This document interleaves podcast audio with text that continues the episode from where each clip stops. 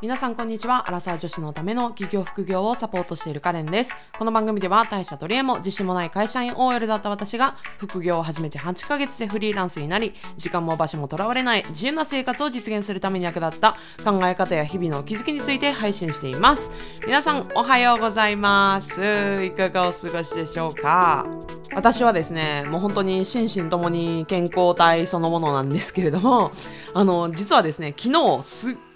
ごくワクワクすることがあって、そのワクワク、もう久々にめちゃくちゃ本当にワクワクしたんだけど、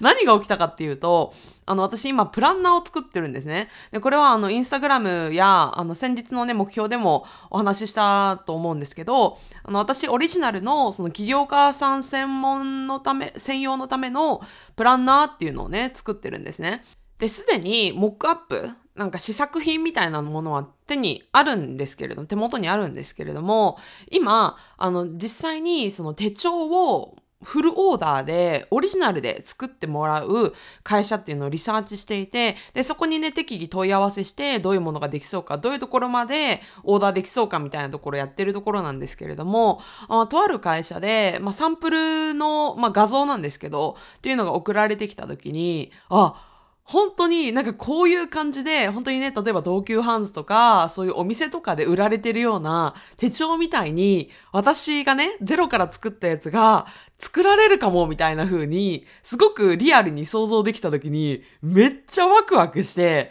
ええー、みたいな。なんか今のね、試作品って、はっきり言って、あの、シマウマプリンターっていう、もともとフォトブック用のものなので、あんまり手帳向きな紙じゃないし、はっきり言ってちょっと書きにくかったりとか、あとはなんか表紙とかも私のすごい満足いくものではなかったりとかいろいろするんですけど、もうすごい紙質一つもこだわってたりとか、あとは表紙とかも、なんかただの印刷のものではなくって、なんかちょっと凹ましたりとかあるじゃないですか。たまにそういう手帳とか買うと、文字が書いてあるとか印刷してあるとかじゃなくって、凹ましてあるとか。その凹ましたところに、色つけて細工してあるみたいなやつとかあるじゃないですか。なんかそんな感じをね、もう本当にゼロからオーダーできるわけなんですよ。なんかさ、めっちゃワクワクしちゃって、ね、それでね、もう昨日すごい興奮してたっていうのが私の近況ですね。うん。で、正直プランナー結構需要があって、もうすでにね、カレンさん手帳早く欲しいですとかね、そういうお声も問い合わせいただいてるんですよ。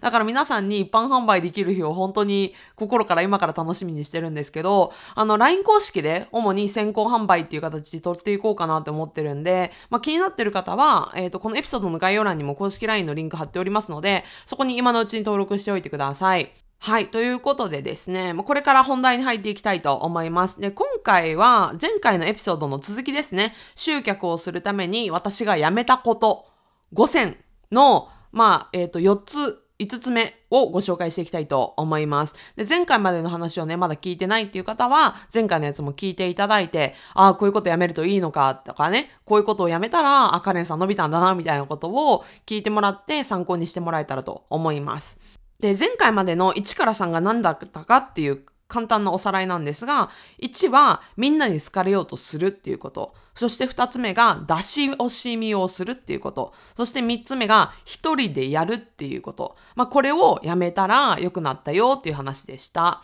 で、まあこれから4つ目からお話をしていこうと思うんですけれども、4つ目はズバリ、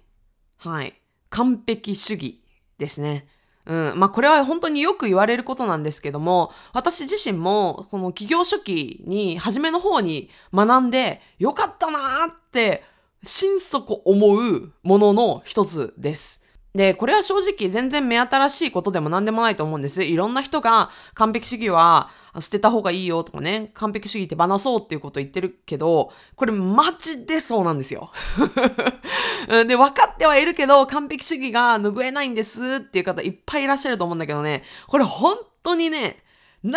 もいいことないです。本当に。で、私完璧主義だったんですけど、完璧主義から抜け出したら、めちゃくちゃ行動早くなったし、めちゃくちゃ成果が出るスピードが本当に変わりました。で、完璧主義が良くない理由としては、悪循環だからなんですよね。で、どういう悪循環かっていうと、まあ、完璧主義だからめちゃくちゃこだわるじゃないですか。例えばインスタグラムも、普通はね、2時間とか3時間もかければ十分なところを、例えば6時間とか7時間もかかっちゃうみたいな。で、時間がかかるから、た、例えばさ、あの、じゃあ次投稿しようって思った時にも、うわ、こないだもね、6時間も7時間もかかったし、もう大変なんだよな、発信ってって、ハードルがどんどん高くなりますよね。で、ハードルが高くなるとどうなるかっていうと、めんどくさ、やりたくなっていう気持ちになって止まっちゃうんですよ。で、こういう人めっちゃ見てきたんですよ。今まで。この企業活動3年間やってきて。うん。それよりも、多少雑でもいいし、別にデザインとかも全然、インスタグラムのフィードとかぐちゃぐちゃでもいいから、続けてる人の方が圧倒的に成果出てますね。で、私はね、その典型なんですけど、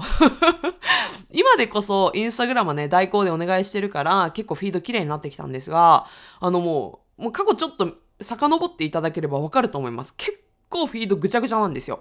うん。で、よくね、アドバイスとして、フィードは綺麗にした方がいいとかね、テンプレ作った方がいいとかっていうアドバイスあるんだけれども、もちろんそれも一つだし、それをやった方がプロ感も増すっていうのはもちろんなんだけれども、最初からそこにこだわりすぎると、目的と手段がごちゃごちゃになります。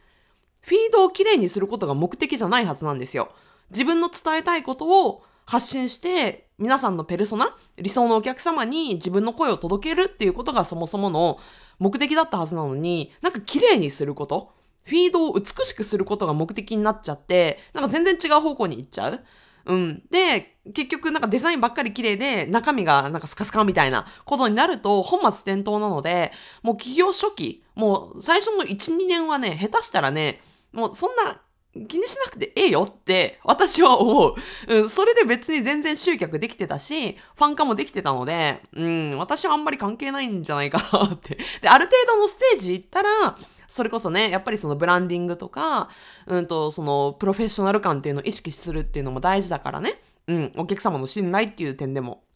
だから、意識するのはすごく大事なことだと思うんですけど、本当に初めて、まだ、ね、半年ですとか、1年ですとかっていうタイミングでめちゃくちゃこだわる必要正直ないんじゃないかなっていうふうには思ってます。で、あともう一つ言えるのは、この完璧主義ってね、幻想っていうことを覚えておいてください。うん、これどういうことかっていうと、あの、いつもね、私も受講生に言ってることなんですけど、正解はマーケットの中にしかないんですよ。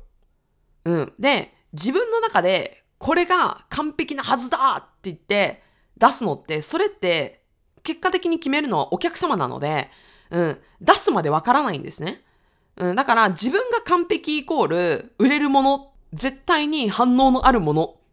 じゃないんですよ。まあ、皆さんもわかると思うけれども、もしそれがさ、成立するのであれば全然企業苦労しないじゃないですか。ね、自分が、これはいいだろうと思ったものがね、全然反応がなかったり、うん、これいまいちかなと思ったら逆にね、すごい反応があったりとかってするのが、もう本当に、もう起業家のあるあるなんですね。で、それぐらい本当にマーケットにしかもう正解はないので、自分の中で完璧って絶対に決められないんですね。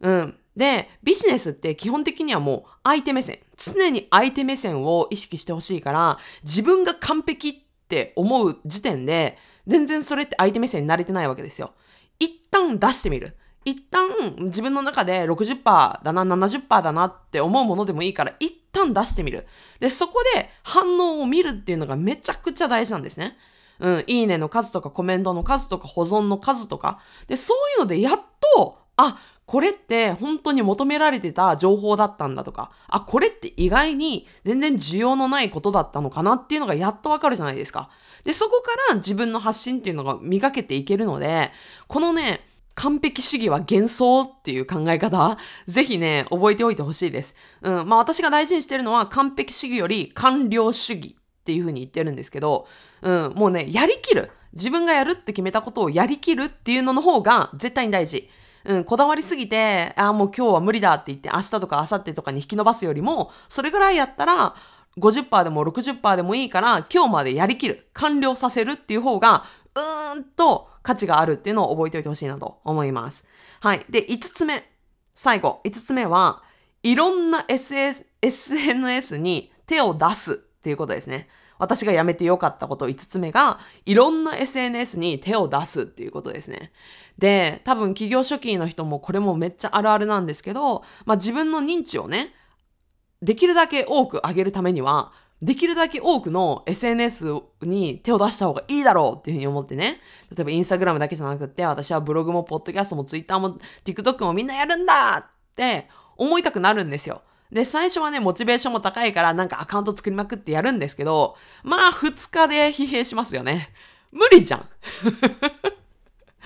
うん、まあとはいえね、私もやりましたよ。うん、このミスは、あの、やりました。うん、だってね、できるだけ多くのプラットフォームでやった方がさ、露出させた方がさ、認知力も上がるじゃんって思うじゃないですか。で、理屈は確かにそうなんですよ。多くの、あの、プラットフォームにできるだけショーアップした方が、そりゃ認知度上がるんですね。ただ、これは、ちゃんとそれが、あの、マネジメントできる人だけ。うん、それがちゃんと質とか量とかも、どのプラットフォームもあの、落ちることなく、それが維持して発信できる人だけです。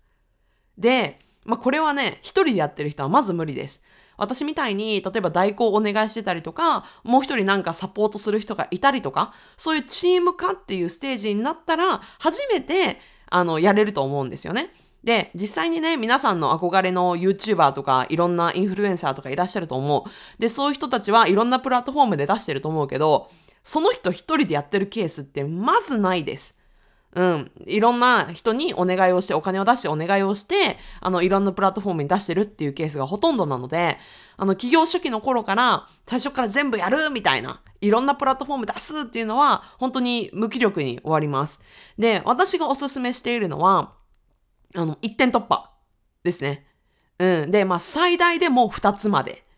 で、思ってます。で、私自身もですね、もう今もそうなんですけど、えっ、ー、と、インスタグラムとポッドキャストがメインですね。で、それ以外もブログとかツイッターとか TikTok とかね、いろいろ手を出してみたことはあったんですけど、うーん、まあ私の性分に合ってないのか、まあ続かなかったですよね。で、結局、今来てくださっているお客様とか、これまで来てくださったお客様も、もう99.99999%がインスタグラムかポッドキャストなんですよ。で、このつ2つさえやってれば確実に月商7桁は全然いけます。全然余裕です。うん。で、むしろいろんなことをやりすぎて、その発信一つ一つがね、例えば Instagram の投稿が、ね、ツイッターとか TikTok で大変すぎて週に1回とかになるよりも、 Instagram 一点突破集中して、週に3回4回やってる方が絶対的に効率がいいです。エッセンシャル思考っていう本がね、すごく有名ですけれども、本当にこの思考が大事かなって思います。いろんなことをね、やろうとするだけ、それだけエネルギーが分散されますよね。うん、単純計算で、例えば、えっ、ー、と、4つ？何か、インスタグラム、ブログ、ポッドキャスト、なんか、TikTok とかってやったら、自分のエネルギー量が100%としたらもう25%ずつにしかエネルギーを避けないじゃないですか。だけれども、例えばインスタグラムとポッドキャスト、この2つに絞ればエネルギー50%ずつ避けるので、もう全然その発信に乗るそのエネルギー量とかね、発信の量とか質とかっていうのも全然変わってくるわけですよ。で、一点突破してから横転するの、横に展開していくのって楽なんですよ。うん、先にね、まんべんなく、広く、浅く進めるよりも、一点突破してグイーンと伸ばしてから横展開する方が絶対に楽なんですね。で、これ皆さんも想像してもらえればわかると思うけれども、例えば最近さ、始めた YouTuber さんで芸能人の方めちゃくちゃ多いじゃないですか。ちょっと具体例が思い浮かばないけれども、ね、今までインスタグラムとかツイッターとかしかやってなかったけれども、あの YouTube 始めましたっていう芸能人めちゃくちゃここ数年多いですよね。で、そういう人たちがあっという間に、例えば登録者10万人とか100万人とかいけてるのって、もうすでに、もうどっかでめちゃくちゃもう有名だから、そこでもう培われたフォロワーっていうのは、他のプラットフォーム、YouTube やりますって言った時点で、うわーっとその塊が行くわけですよね。でも一方で、全然その認知度も上がっていない。まだ全然フォロワーとかも数十人、数百人規模っていう段階で、いろんなとこにやってても、なかなかガツンとは伸びない。まあ、これはちょっと想像していただければわかるかなっていうふうに思うんですけれども、うん、だからこそ一点突破っていう考え方はしてもらうといいかなって。で、私の中で、じゃあ、どの SNS を使えばいいのっていう悩みが出てくると思うんですけど、今のところおすすめは、インスタグラムかける何か